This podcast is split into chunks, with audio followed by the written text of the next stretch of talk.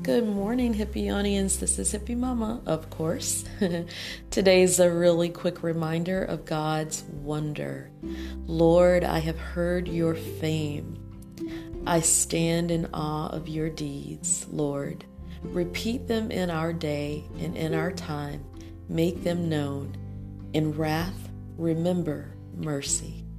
That's from Habakkuk chapter 3, verse 2. God still does wonders. Let your prayer for the new year be the above verse. Do not limit his power with your beliefs. Instead, be open to limitless possibilities. In 2022, go in with an open heart and the words, Not my will, but yours, God.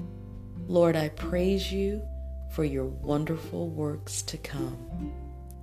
Have a wonderful day, everyone. Música